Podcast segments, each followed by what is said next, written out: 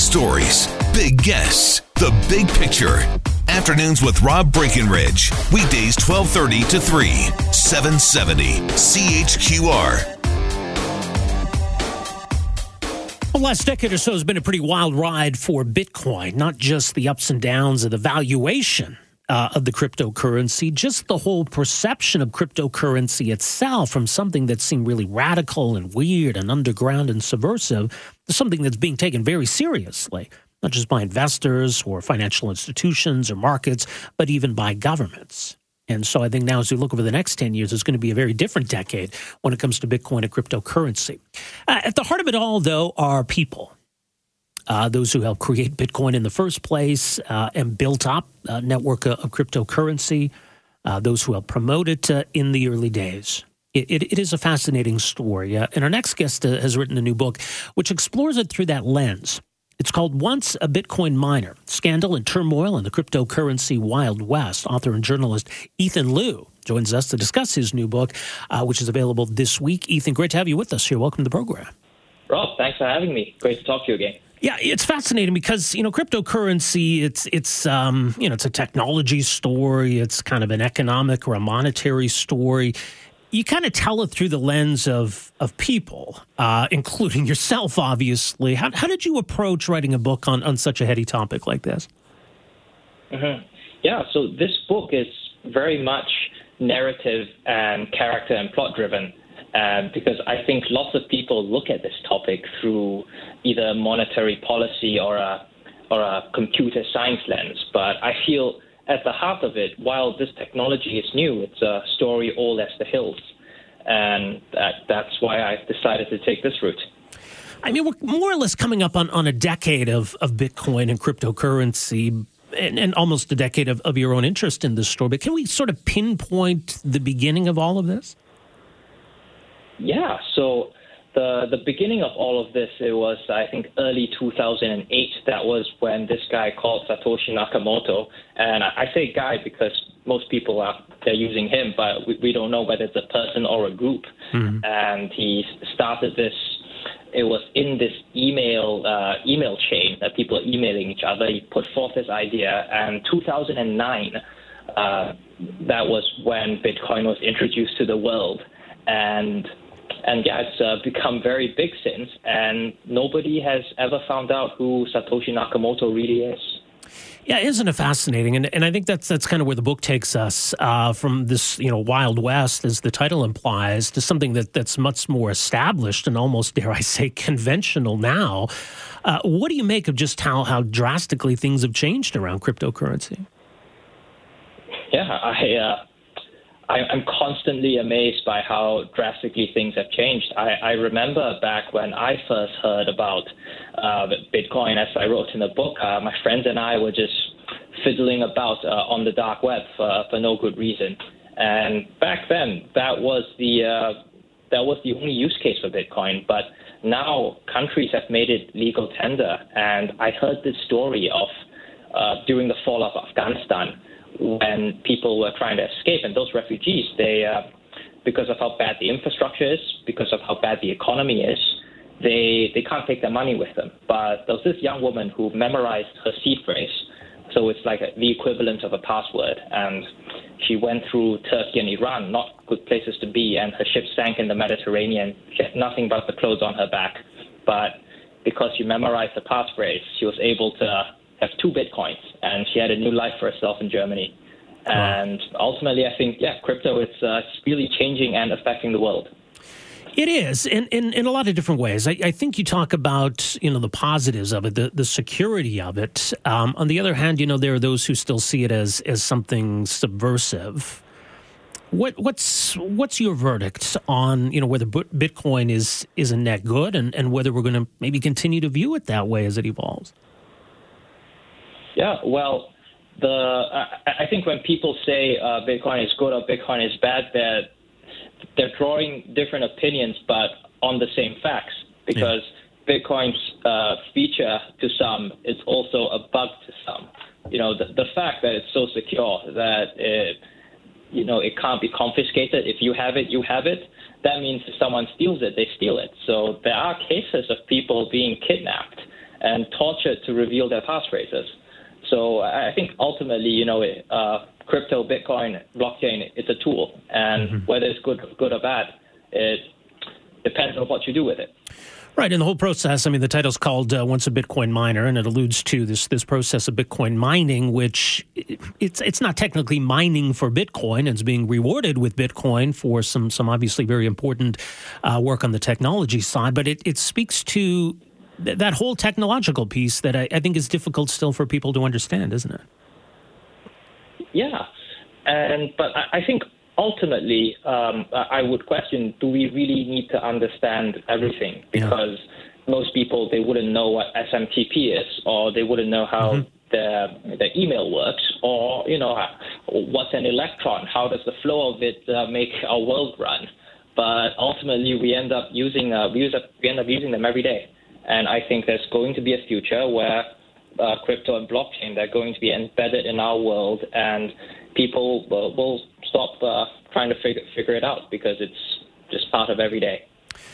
Right, and, and again, we talk about the people featured in the book, and I mean, it speaks to the the very uh, colorful, shall we say, figures and individuals who were sort of there at the beginning of all of this, and part of your travels involved. In fact, uh, you know, you spent some time in Calgary, meeting some interesting individuals, and and there was a, a whole community almost that that started to emerge in the early days.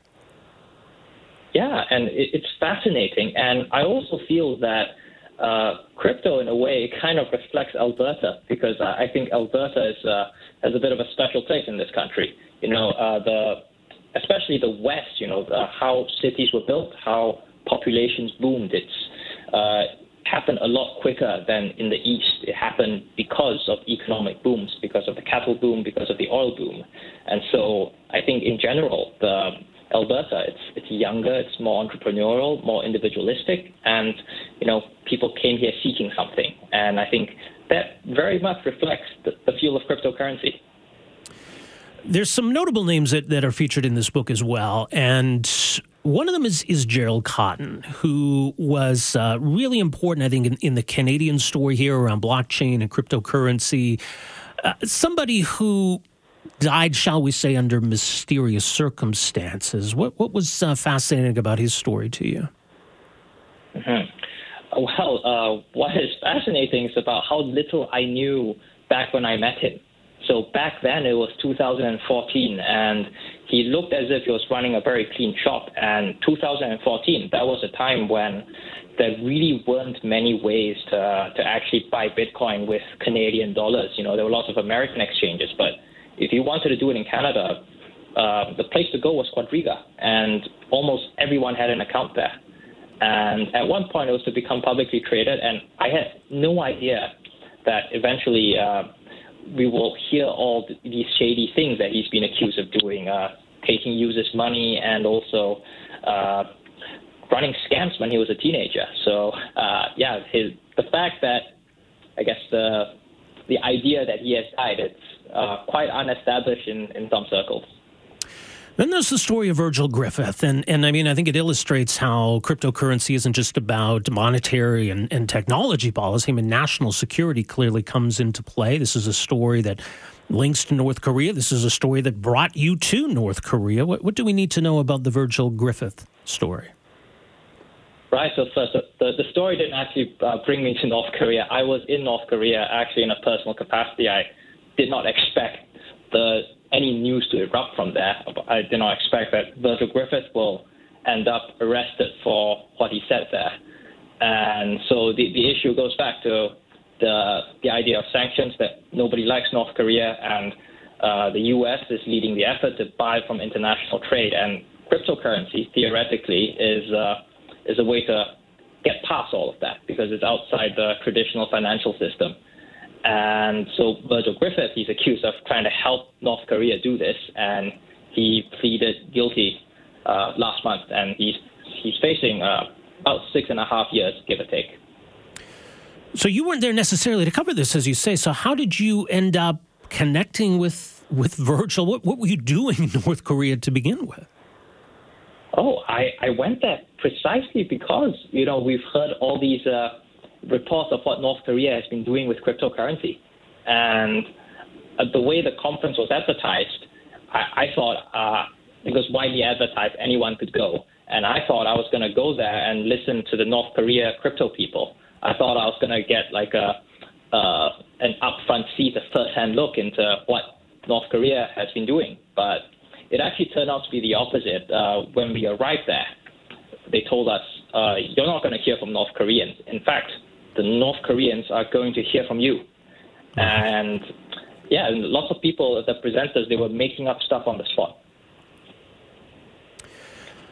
Clearly, the North Koreans, as you say, have an interest in, in cryptocurrency, and there, there are reasons for that. And, and it speaks to that bigger question then as we look forward and maybe cryptocurrency, Bitcoin in particular, becoming more established.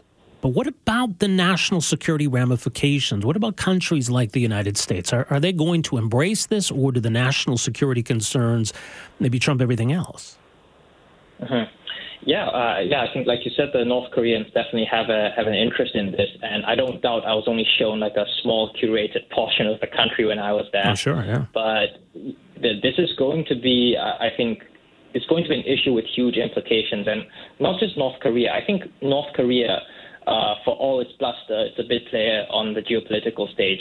I think the bigger worry is is China because China has been embracing this idea of a of a central bank issued digital currency. And I can very well see a day when uh, everyone in China uses the, the China coin or whatever you call that. And that is, uh, I think China sees it as a way to around the whole dollar dominance thing, which, uh, you know, uh, because the whole world uses the, the dollar, that gives the U.S. a lot of power. So yeah. I think we're going to see a struggle with respect to that. Uh, and through it all, and I mean, you know, it's it's interesting because this is very near and dear to your heart, as we talked about at the outset. I mean, this is something that, that you got involved in uh, about a decade ago. You you stuck through it uh, through all of the ups and downs, and uh, it, it's something you're very passionate about, isn't it? Oh yeah, absolutely. And you know, I I would uh, I would bring up that story about the the Afghan young lady, but uh, there's also another story about this man called Vitalik Buterin. Uh, you know, he's the, main, he's the main co-founder of Ethereum, and he talked about how uh, he loved playing World of Warcraft, and he spent a lot of effort to build up his character to develop a spell. But one day, Blizzard just the company behind World of Warcraft, just took that spell away from him. And he said, that day I cried myself to sleep and I realized the horrors of uh, what uh, centralized services can bring. And I think ultimately, uh, what Bitcoin does for money, Ethereum is trying to do for the internet because we spend a lot of our lives online. What we do online is, is very important to us, but we don't have any rights there. We are beholden unconditionally to the digital masters. And Ethereum uh, is, well, at the core of its uh, value proposition, it's trying to democratize this. And so I think it's going to be very important for our future. Yeah, uh, important and fascinating. The book is called Once a Bitcoin Miner Scandal and Turmoil into Cryptocurrency Wild West. Much more at ethanlou.com. That's L O U. Ethan, a real pleasure. Thanks so much for making some time for us here today. Thank you for having me. There you go. That's uh, journalist and author Ethan Lou, his latest book, Once a Bitcoin Miner. So, uh, a bit of a history on Bitcoin, but kind of a history told through some of the uh, figures who featured prominently in this story. And obviously, his own connection to all of this as somebody who got in and interested in Bitcoin uh, very early on. So, Once a Bitcoin Miner, Ethan Lou, that book available, I think, officially as of tomorrow. All right. We're going to take another quick break here, back to wrap things up on a Monday afternoon right after this. Afternoons with Rob Breckenridge, starting at 1230 on News Talk 770 Calgary.